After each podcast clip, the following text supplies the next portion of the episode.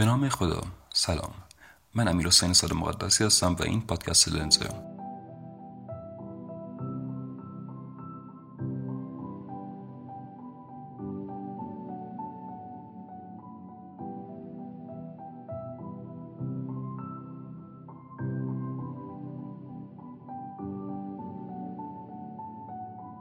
تو این قسمت فصل هفت از کتاب درآمدی و فلسفه طب رو با هم میشنویم که الشن آزرمی اون رو نوشته.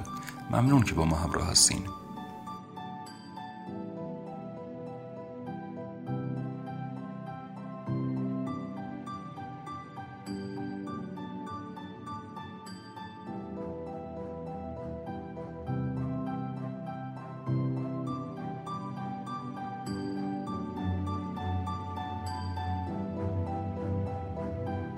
فصل هفت احتمال و اعتقاد مقدمه. معمولا پزشکی با عدم قطعیت و احتمال همراه است. هم در بالین یعنی تشخیص پاسخ به درمان و پیشاگهی هم در نتایج علمی مربوط به پزشکی. نتایج احتمالا درست هستند و امکان ابطال آنها در آینده وجود دارد. دو تلقی از احتمال. احتمال آماری یا ریاضی تواتری بر مبنای تواتر یا تکرار است و وقوع واقع به تعداد زیاد یعنی پیرو قانون اعداد بزرگ است. این تکرار معمولی و قابل تعیین با مشاهده محض نیست. یک تواتر حقیقی یا آرمانی است. چون مشاهده نمی‌تواند نامحدود باشد. بر مبنای مشاهدات صورت گرفته یک ضریب اطمینان یا فاصله اطمینان برای نتیجه حاصل از مشاهده در نظر می‌گیریم یا محاسبه می‌کنیم که عرض آن به تعداد مشاهده بستگی دارد. هرچه مشاهده بیشتر فاصله کمتر. استفاده از فاصله اطمینان به پزشکان کمک می‌کند که تجارب خود را در قالب گذارهای احتمالی بیان کنند. دو احتمال ذهنی یا احتمال در زبان متعارف. نشان دهنده اعتقاد یا انتظار با درجه از عدم قطعیت که هیچ اطلاعاتی درباره اساس آن اعتقاد و انتظار به مخاطب داده نمیشه. ممکن است بر مبنای مشاهدات قبلی باشه یا نتیجه گیری بدون مشاهده. گزارش شبه تواتری چیه؟ گزارش شبه تواتری یعنی وقتی گفته میشه احتمال اتفاقی برای اولین بار رخ میده مثلا یک به شیشه یا همون بیان در قالب گزاره کمی یعنی میزان اعتقاد یا باور گوینده به صدق گزاره مربوط به آن اتفاق معادل اعتقاد به مثلا شیش آمدن در یک تاسه یا همون احتمال تواتری دو تا مثال بالینی. یک.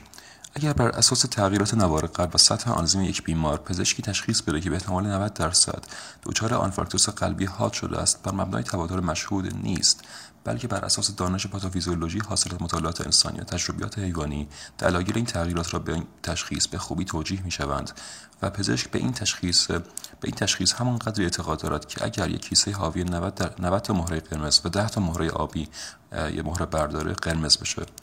این یک احتمال ذهنی است. مثال دوم. پزشکی بر مبنای تظاهرات یک بیمار وی را با احتمال سی درصد دچار زخم دوازده تشخیص میده. مبنای وی برای این تشخیص این است که بنابر تجربه وی با بیماران مشابه در گذشته بر مبنای اندوسکوپی سی درصد این بیماران دچار زخم دوازده اند. البته پزشک احتمال را برای بیمار خاص سی درصد گفته است. بنابراین یک احتمال تواتری تکرارپذیر نیست بلکه گزاره شبه تواتری است یعنی احتمال ذهنی بر مبنای تواتر مشهود. در این موارد احتمال بیان شده بستگی به تواتری دارد که پزشک به آن استناد می کند برای مثال گرچه در همه بیماران شیوع زخم دوازده سی درصد است ولی در میان بیماران زن شیوع آن 13 درصد است و اگر به آن استناد بکنیم باید این احتمال ذهنی را 13 درصد بگوییم. می توان گروه مرجع را specific تر کرد و احتمال ذهنی را بر مبنای آن بیان کرد و اگر به اندازه کافی محدود بکنیم به جایی می رسیم که شرایط خاص بیمار را با تمام جزئیات در نظر می گیریم دیگر با احتمال سر و کار نداریم. احتمال بیان شده برای میزان اطمینان یک تشخیص تواتری نیست بلکه ذهنی است و بر مبنای تواتر مشهود بیماری در یک گروه مرجع به علاوه دانش نظری پزشک یعنی دانشی برای نحوه انتخاب گروه مرجع استفاده می‌کنه تعیین میشه. هرگز در کار بالینی تصمیم گیری صرفا بر اساس تجربیات گذشته انجام نمیشه. در مثال یک پزشک قلب بیشتر واقع گراست و بر پایه دانش نظری استنتاج می کند ولی در مثال دو پزشک گوارش بیشتر تجربه گراست و بر اساس تجربیات گذشته تصمیم می گیرد تقابل واقع گرایی و تجربه گرایی را در فصل دو و سه می خوانیم احتمال ذهنی نیز می‌تواند کم و بیش دقیق باشد. وقتی بر مبنای تجربیات گذشته خود که از 100 بیمار سی بیمار دچار زخم دوازده بودند تشخیصی را مطرح می کند یک متخصص آمار می‌تواند یک فاصله اطمینان 95 درصدی 20 تا 40 مشخص بکنه و پزشک تا حد خوبی مطمئن میشه که احتمال تواتری واقعی در این محدوده قرار دارد.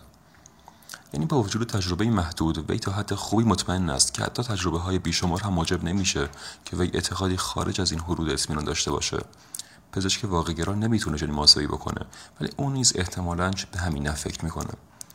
اکثر پزشکان رقبتی به انجام محاسبات به این دقیقی ندارن. دانش کتابی و کار بالینی احتمال تشخیصی یعنی احتمالی که دکتر برای تشخیص بیماری از روی معاینه و شرح حال نظر می‌گیره.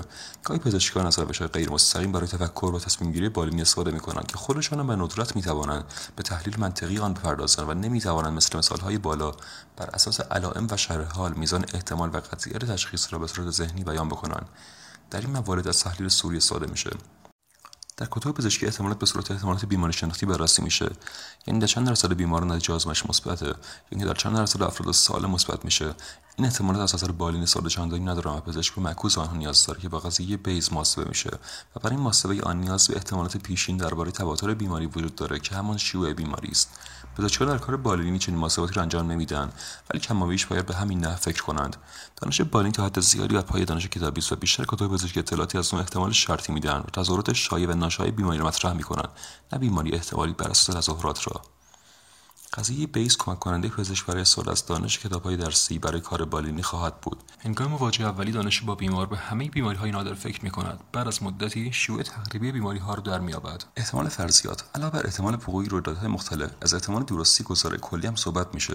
گاهی به صورت کمی. اینجا هم با احتمالات ذهنی سر و کار داریم نه تواتری برای فهم نتایج پژوهش‌ها نیاز به ارزیابی های از این نوع است. وقتی گفته می‌شود که بهتر 95 درصد داروی اومپرازول برای زخم دوازده کارهای بیش از 100 دارد منظور این نیست که 95 درصد مطالعات اینطور دیده می شود یا برای 95 درصد مردم اینطور است.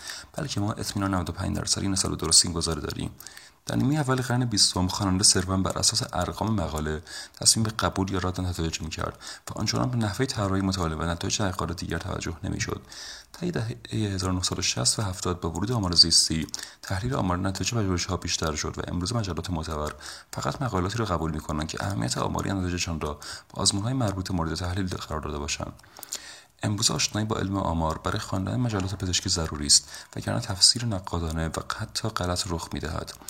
غالبا فراموش می شود که نتایج تحلیل ها بر اساس علاوه بر داده های مشاهده شده به نتایج مدل آماری نیز مربوط است. مثلا تی تست بر اساس توزیع نرمال قرار داره ولی در رنگ سام تست این پیش‌فرض وجود ندارد. بعضا نتایج حاصل از های مختلف تحلیل گوناگونی هم دارند. مثلا ممکن است بر اساس یکی بین دو گروه اختلاف وجود داشته باشه و بر اساس دیگری اختلاف وجود نداشته باشه. معمولا پژوهشگران به علت ندانستن علم آمار کار به کارشناسان آمار میسپارند که اطلاعات کافی از پزشکی ندارند و ممکن است مدل نامناسب را انتخاب کنند. نتایج بررسی های آماری مهم بر اساس p value بیان می‌شوند که بسیاری از خوانندگان نحوه درست تفسیر آن را نمی‌دانند. معمولا بنا بر قرارداد اگر این مقدار زیر 5 درصد باشه نتایج از نظر آماری اهمیت دارند و اگر بیشتر باشه از لحاظ آماری بی اهمیت به حساب میان. گاهی بین بسیار با اهمیت یعنی زیر یک درصد و با اهمیت نیز تمایز قائل می شوند این عبارت گاهی آنقدر جدی گرفته می شوند که گویی عدم پذیرش نتایج با اهمیت یا پذیرش نتایج بی اهمیت غیر علمی است. تصور می شود که نتایج با اهمیت واقعی و حقیقی در حالی که نتایج بی اهمیت تصادفی اتفاقی به نظر می رسد اکثر پزشکان که p value بیش از اندازه اهمیت می دهند آن را نادرست تفسیر می کنند ظاهرا آنها معتقدند که p کمتر از 5 درصد یعنی با احتمال کمتر از 5 درصد هیچ تفاوتی بین دو گروه آزمایش وجود ندارد. گزاره بین اثرات درمانبخشی دو داروی مختلف تفاوت وجود دارد. گزاره کلی است. و قبلا بحث کردیم که احتمال صدق گزاره های کلی و فرضیه های علمی احتمالی ذهنی است.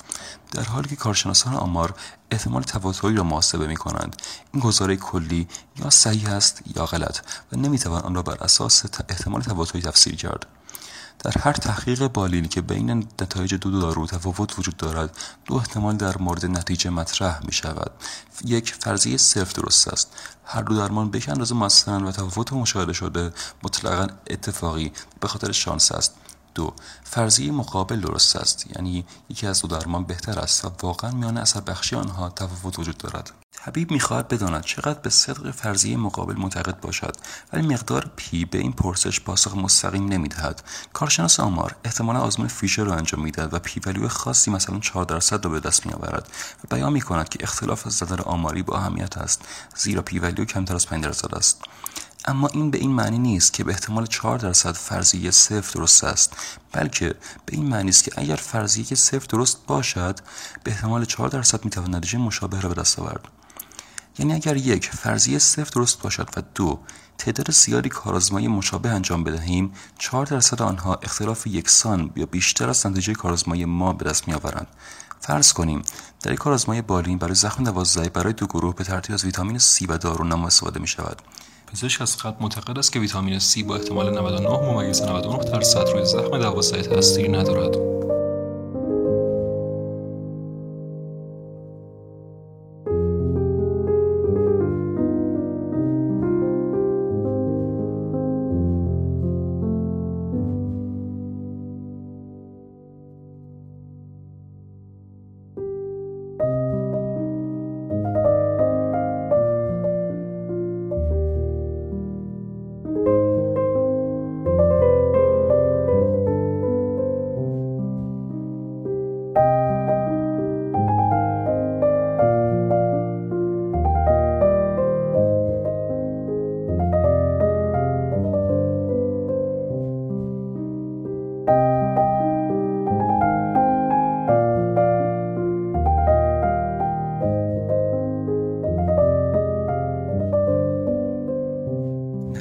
اسمه اختلافات بين دارو با پی ولیو مساوی 4 درصد نشان می‌دهد. حال برای ارزیابی نتیجه باید اینطور حساب کنیم که به احتمال 99 ممیز 99 درصد فرضیه صفر یعنی مؤثر نبودن ویتامین C درست است. اگر فرضیه صفر درست باشد 4 درصد احتمال دارد که نتیجه کارآزمایی تصادفی باشد که به یک درصد احتمال درستی فرضیه مقابل میچربد. پس این پزشک احتمال درمان با ویتامین C را مؤثر نمی‌داند. و فرضیه که مقبولیت کلی بیشتری بین پزشکان دارد را برمیگزیند و معتقد است که نتایج کارآزمایی برای تغییر به فرضیه صفر کافی نیست. در مقابل پزشکی که درک نادرست از مقدار پی دارد اینطور نتیجه می‌گیرد که به احتمال 96 درصد ویتامین C در درمان زخم دوازده موثر است. حال اگر به جای ویتامین C داروی مورد بحث نوعی مهار گیرنده H2 باشد که مانع از ترشح اسید معده می شود در این حالت اعتقاد پیشین به فرضیه صفر بسیار متفاوت است. در نتیجه تفسیر نتایج هم متفاوت خواهد بود. زیرا هم دانش پیشین و هم نتایج تحلیل آماری علیه فرضیه صفر و به نفع فرضیه مقابل است و نتیجه می‌گیریم که شک بسیار کمی در تاثیرگذاری دارو وجود دارد. حتی ممکن است بیش از 99 درصد به درستی نتایج آزمایش باور داشته باشیم. در مقابل کسی که فقط به مقدار پی توجه می کند و 96 درصد اطمینان دارد. این نوع استدلال با استدلال تشخیصی به کمک قصیگی بیز اشتراکات زیادی دارد. مقدار پی نشان دهنده احتمال تواتری داده ها و یافته هاست به شرط صدق فرضیه صفر. در حالی که پزشک می‌خواهد احتمال ذهنی گذاری فرضیه صفر درست است به شرط داده های مشهود را حساب کند و احتمال مشروطی که در دست دارد را معکوس کند. برای این کار نیز به در نظر گرفتن احتمال پیشین نیاز دارد. این تأملات درباره تفسیر های آماری ملزومات فلسفی نیز دارند زیرا آشکار می‌کنند که علوم طبیعی و تجربی هیچگاه از نظریه فارغ نیستند و هیچگاه خالی از ارزش نخواهند بود. ما می توانیم تا جایی ممکن بکوشیم که اعتقادات و انتظاراتمان موجب انحراف پژوهشهایمان نشوند اما در نهایت باید نتایج کمی را با توجه به اعتقادات پیشین خود تفسیر کنیم. این احتمالات احتمالات ذهنی هستند و موقع تصمیم گیری درباره صدق یا کذب یک قضیه نمی توانیم عامل ذهنی را حذف کنیم. این نتایج با یکی از احکام کوهن هم همخوانی دارد که دانشمندان مایلند از نتایجی که با نظریه های موجود در پارادایم که علم ناسازگارند صرف نظر کنند مگر اینکه انبوهی از شواهد و قرای ناقض جمع شوند. تفسیر درست نتایج آزمایش مان از پذیرش نخستین پژوهشی نتیجه دور از انتظار دارد می شود.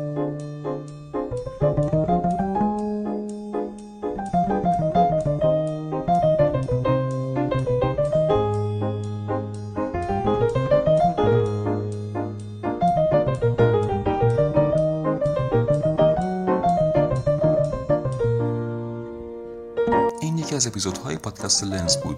مربوط به فصل هفت از کتاب درآمدی بر فلسفه طب. امیدوارم که لذت برده باشین. نظرتون چی بودش؟ اگر انتقاد یا پیشنهادی دارین یا می‌خواین با همون همکاری کنین حتما بهمون بگین. پادکست لنز کاری از تیم مدیکیشن کسته اصلیش رو بچه های ورودی 97 پزشکی تهران تشکیل میدن. با امید گسترش فرهنگ مطالعه خدا نگهدار.